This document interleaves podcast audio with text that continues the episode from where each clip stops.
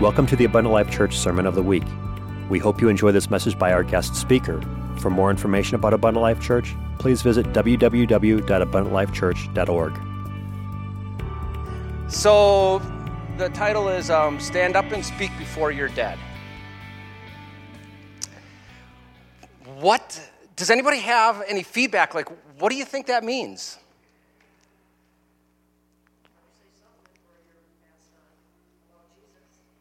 Yep, there's that's, that's right there. Anybody else have any thoughts, comments? So um, that is exactly in line with what um, the, the title was supposed to do. It's supposed to grab your attention. So it's actually, the lesson is on Genesis uh, chapter 23, so you can actually turn there in your Bibles to 23, and we're really just going to stay there. It's a pretty simple little lesson. Um, so, starting with verse 1 Sarah lived 120 years. These were the years of the life of Sarah. I hope I don't live 127 years. That's a long time. Oh. So Sarah died in Kirjath Arba that is Hebron, in the land of Canaan. And Abram came to mourn for Sarah and to weep for her. Then Aaron, Abraham stood up from before his dead and spoke to the sons of Heth. So, as I was um, reading this on my own time, you know, sometimes your mind does a play on word when you're reading the word. And you ask yourself some reflective questions. So, when I saw verse 3, I asked myself the question Am I going to stand up and speak before I'm dead? You know? It's a good question to ask oneself. Ask yourself that question Am I going to stand up and speak before I'm dead? Um, so, the lesson goal with this um, is really, you know, there's, you always break it down to three things, and I mentioned before that um, when Moses was told to select leaders, to select leaders with three attributes knowledge, wisdom, and understanding. So, from a, just a pure lesson perspective, I just want to share some knowledge on Genesis chapter 23 and Abraham, okay? But more importantly, what is the wisdom behind that? And um, it was funny, I was telling Pastor Kylie earlier, I'm like, gosh, the older I get, the less I feel I know, you know. But what I've really become to understand, and when I first learned this knowledge, wisdom, and understanding, this is going to sound really bizarre. But I didn't understand what understanding meant. You know, see, God gives us the knowledge of the Word, right? And from that, there's wisdom. There's wisdom in it. And you can see things, okay. Um, wis- and wisdom is the right thing to do in this situation. But understanding takes it to another level because it's putting that wisdom into practice, right? So, the wisdom with this is that I, I kind of want to talk about is what will it take for me to speak up and be a better witness for Jesus Christ? All right? And um, I don't know about you, this is something that I struggle with. I mean, does anybody besides myself feel guilty that you're not speaking up more? Does anybody? I think as Christians, we beat ourselves up over this issue a little bit.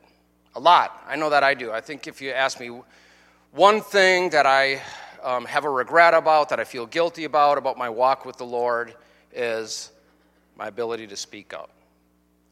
You know, and not, I mean, not to the city of people that I don't know. I'm, I'm talking to the, my own people that I know, right? My family in front of me, the people I work with every day. So, one of the goals of this is to encourage you to step out. And you know what? It's not going to be, for me, when I went through this lesson, I was surprised at what the answer was. Sometimes it's not what you think it is.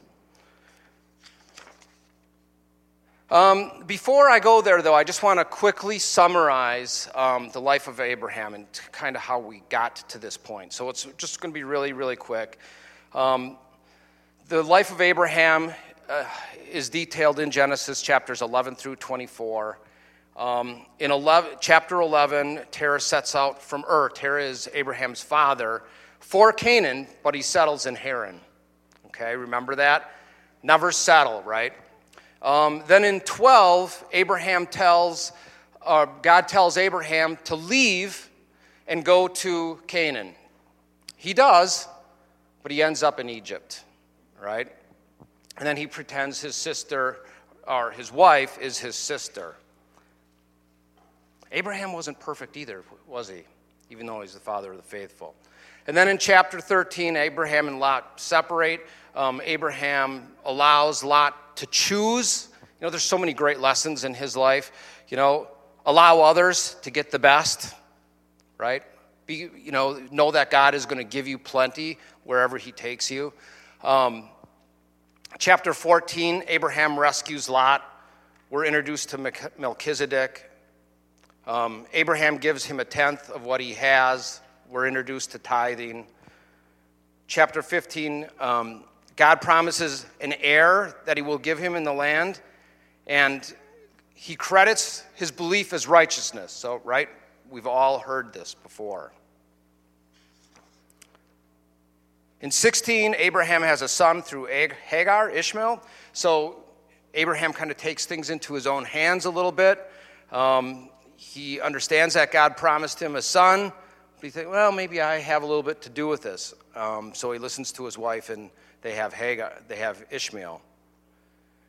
When in chapter 17, Abraham is 90, and that he's going to be promised, he's going to be, God promises him that he's going to be the father of many nations, and I think this is amazing.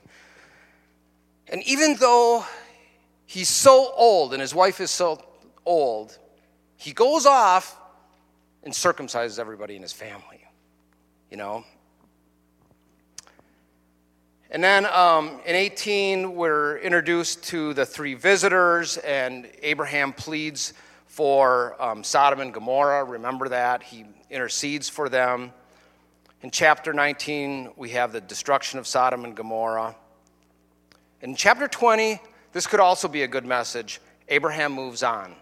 You know, he had that relationship with, the, with Lot. It was this contentious relationship. He had his fam, he was a family member. He's always getting himself into trouble. Moved on. You know, sooner or later, if your family is going in the wrong direction, you have to just move on. Let them do what they do. Um, in chapter 21, we have the birth of Isaac. Ladies are going to love this piece, right? God tells Abraham to listen to his wife. You, can, you guys can bookmark that one and use that later. Um, but you know what? Abraham obeys.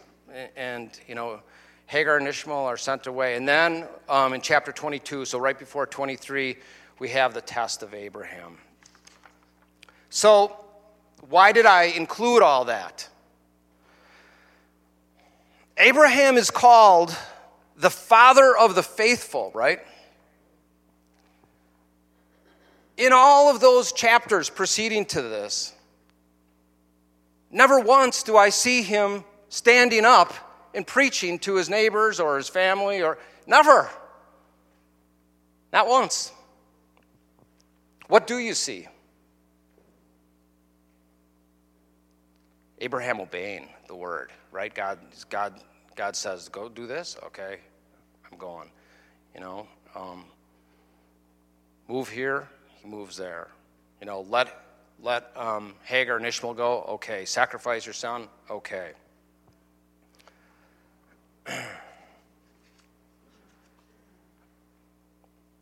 and this is what I want to delve into a little bit. Um,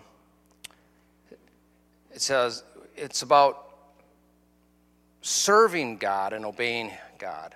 Why don't we? So, and then in chapter 23, we're going to look at some of the excuses, right? Because that's what the, that's really why we don't do it. I mean, nobody in here, I don't believe, gets up in the morning and says, "I'm not going to serve God." Uh, do any of you do that? And I wrote down the um, definition of excuse. It says, to attempt to lessen the blame attaching to a fault or offense, seek to defend or justify, a reason or an explanation put forth to defend oneself. Okay? So, in chapter 23, we see Abraham overcoming some of these excuses, okay? And that's really the encouragement is to kind of just say, all right, what are some of these that are coming up so that we actually can recognize them when we see them in our lives? All right, so uh, back to chapter 23, verses 1 through 4, if you want to follow along. Um, Sarah lived 127 years. These were the years of life of Sarah. So Sarah died in Kirjath Arba, that is Hebron, in the land of Canaan. And Abram came to mourn for Sarah and to weep for her. Then Abram stood up from before his dead and spoke to the sons of Heth, saying, I'm a foreigner and a visitor among you. Give me property for a burial place among you, that I may bury my dead out of my sight. So, Hebron um, was actually right in between Jerusalem and Beersheba. He was exactly where God wanted him to be, right? He was in the land of Canaan. However, he was distraught. I mean, he was weeping, of course. He lost the love of his life. And he considered himself a foreigner. So just think about that. You lose the love, you know, you lose the love of your life. You're a foreigner. And there was a huge tradition in the land at that time. And that tradition was to go and bury your dead in the land of your fathers, right? And Abraham's like, no, I'm not going to do that. You know, God, God said, I'm going to give you this land, all right? So he ignored his feelings Feelings can be, you know what? They can be the biggest excuse. I don't feel like it. You know, I, ah, oh, you know what? You don't know what I just went through. Right? We use that as an excuse to not obey God. We do. And you know, tra- family traditions speak for themselves. I mean, they can be very, very, very difficult. Um, They've been, honestly, for me, they've been easier to put, put away, you know, once you make that decision. Um, feelings can definitely, definitely be difficult. Verses 5 through 9. And the sons of Heth answered Abraham, saying to him, Hear us, my lord, you are a mighty prince among us. Bury your dead in the choicest of our burial places. None of us will withhold from you his burial place, that you may bury your dead. Then Abraham stood up and bowed himself to the people of the land, the sons of Heth, and he spoke with them, saying, If it is your wish that I bury my dad out of my sight, hear me and meet with Ephron, the son of Zohar, for me, that he may give me the cave at Machpelah, Machpelah, which he has, which is at the end of his field. Let him give it to me at the full price as property, as property for a burial place among you.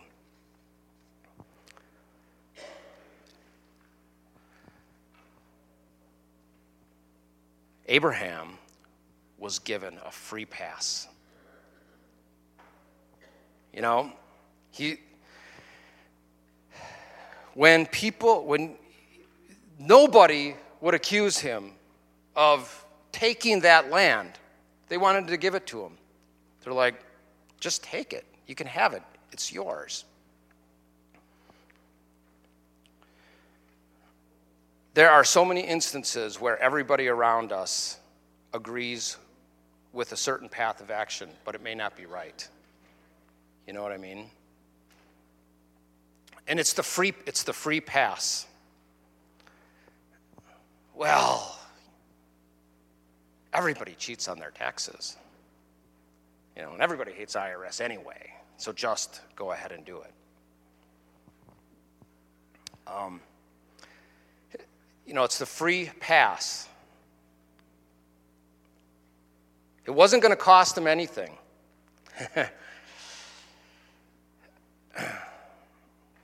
free is not always free. My son, I don't know, it was like around December. Dad, I got this free car. I'm like, oh no. He's like, no, it's free. I'm like, what, what, you, what am I saying? Free's never free, right? So, of course, it was out of state. So then you got to register the car. And there's this little light that's on it that says check engine. And we live in Waukesha. So, what does that mean? we, we got to pass emissions. A thousand dollars free. Yeah. You know, I also was thinking about this. God said to Abraham, I'm going to give you this land. But Abraham did not take that to mean that he was never going to have to pay for it. You know what I mean? Abraham knew it was going to cost him something.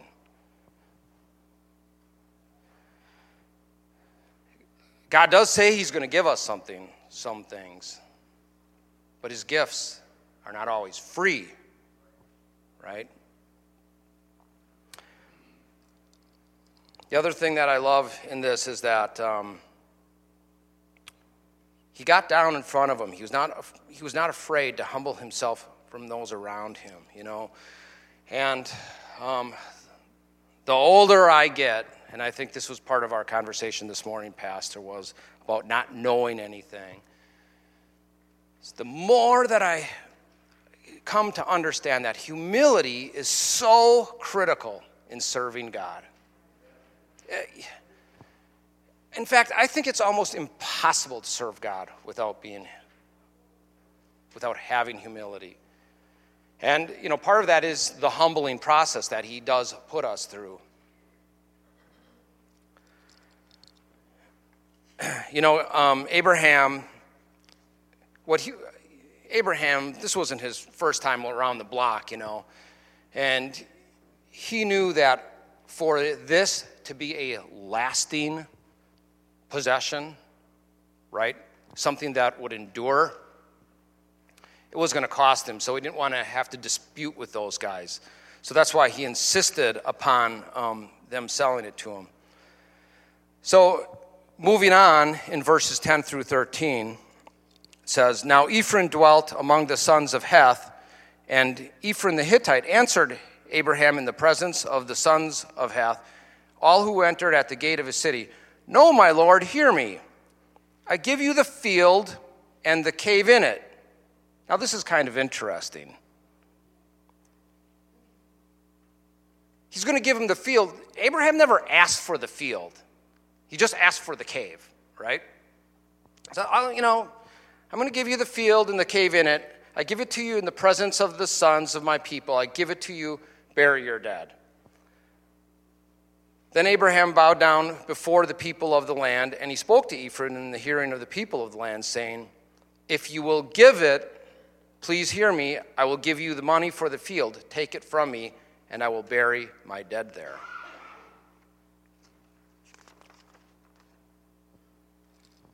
And this is where it gets really interesting. Verses 14 and 15. And Ephron answered Abraham, saying to him, My Lord, listen to me. The land is worth 400 shekels of silver. What is that between you and me? So bury your dead. Now, for us, living today, we don't really get what 400 shekels of silver is, right? It's only, you know, all right. This is what my interpretation of what's going on. This guy thinks that he's got a great opportunity. He knows that Abraham's really wealthy, okay? And he knows he's not going to take it for free. So instead of just selling him the cave, he's going to sell him the cave and the field. And let's look at, just for comparison once, let's look at Jeremiah 32, verses 8 and 9. Can you get that up there? Then Hanamel, my uncle's son, came to me in the court of the prison according to the word of the Lord and said to me, Please buy my field that is in Hananoth, Hanathoth, which is in the country of Benjamin, for the right of the inheritance is yours. You guys remember this? And the redemption of yours, buy it for yourself. Then I knew that this was the word of the Lord, so I bought the field from Hanamel, the son of my uncle, who was in Anathoth, and weighed out to him the money, 17 shekels of silver. All right, so this is centuries later, and this is this field is 17 shekels. So Abraham is being offered the deal for 400 shekels. What's this guy trying to do? I mean, it looks to me like he's trying to take advantage of the guy that just lost his wife.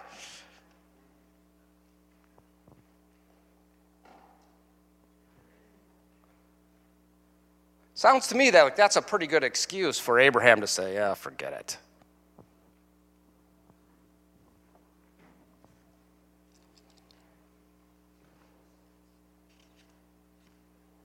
Would you pay 30 times what something is worth?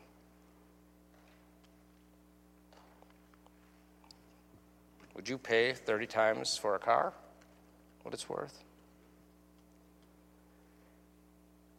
You know, would you do it if God told you to and you knew where you were taken advantage of?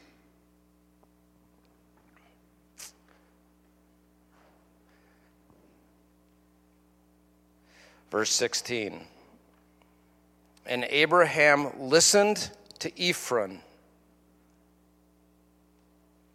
Notice that? Listened. What didn't he do? Oh, Ephraim, come on. This is a bad deal. What do you think you're doing?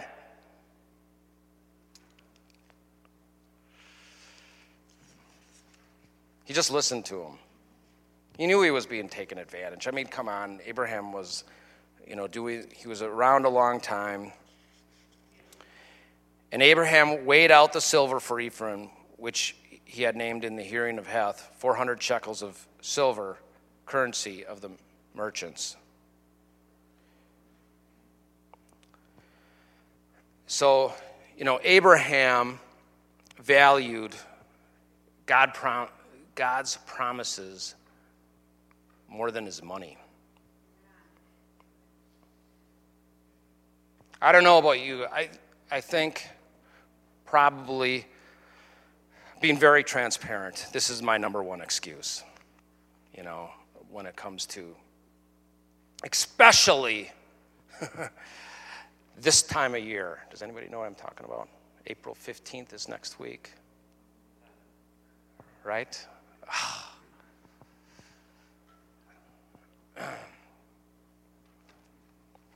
You all will have a chance to practice this this next week.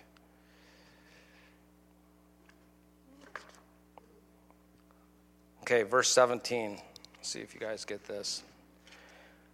So the field of Ephron, which was in Machpelah, which was before Mamre, the cave and the field which was in it, and all the trees that were in the field, which were in all the surrounding borders, were deeded to Abraham as a possession in the presence of the sons of Heth before all who went in at the gate of his city. Do you see that? Before all who went in at the gate of his city. Who saw this entire transaction? His entire town, everybody that lived around him, right? How much preaching did Abraham do about God? Not a lot.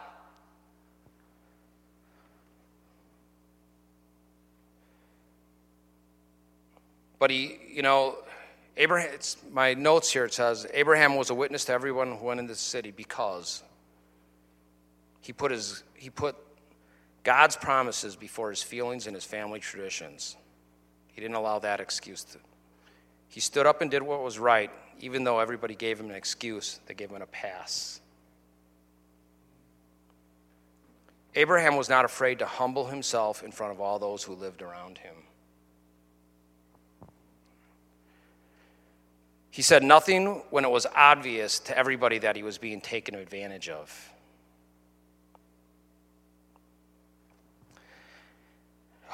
I got to do better at that. yeah. Abraham valued God's promises and his family inheritance more than his money. You know, he just knew that God, he knew where the money was coming from. So, you know, to wrap it up, I bet when I said the title of this message, Stand Up and Speak Before You're Dead, everybody in here was thinking about going and talking to somebody. Right?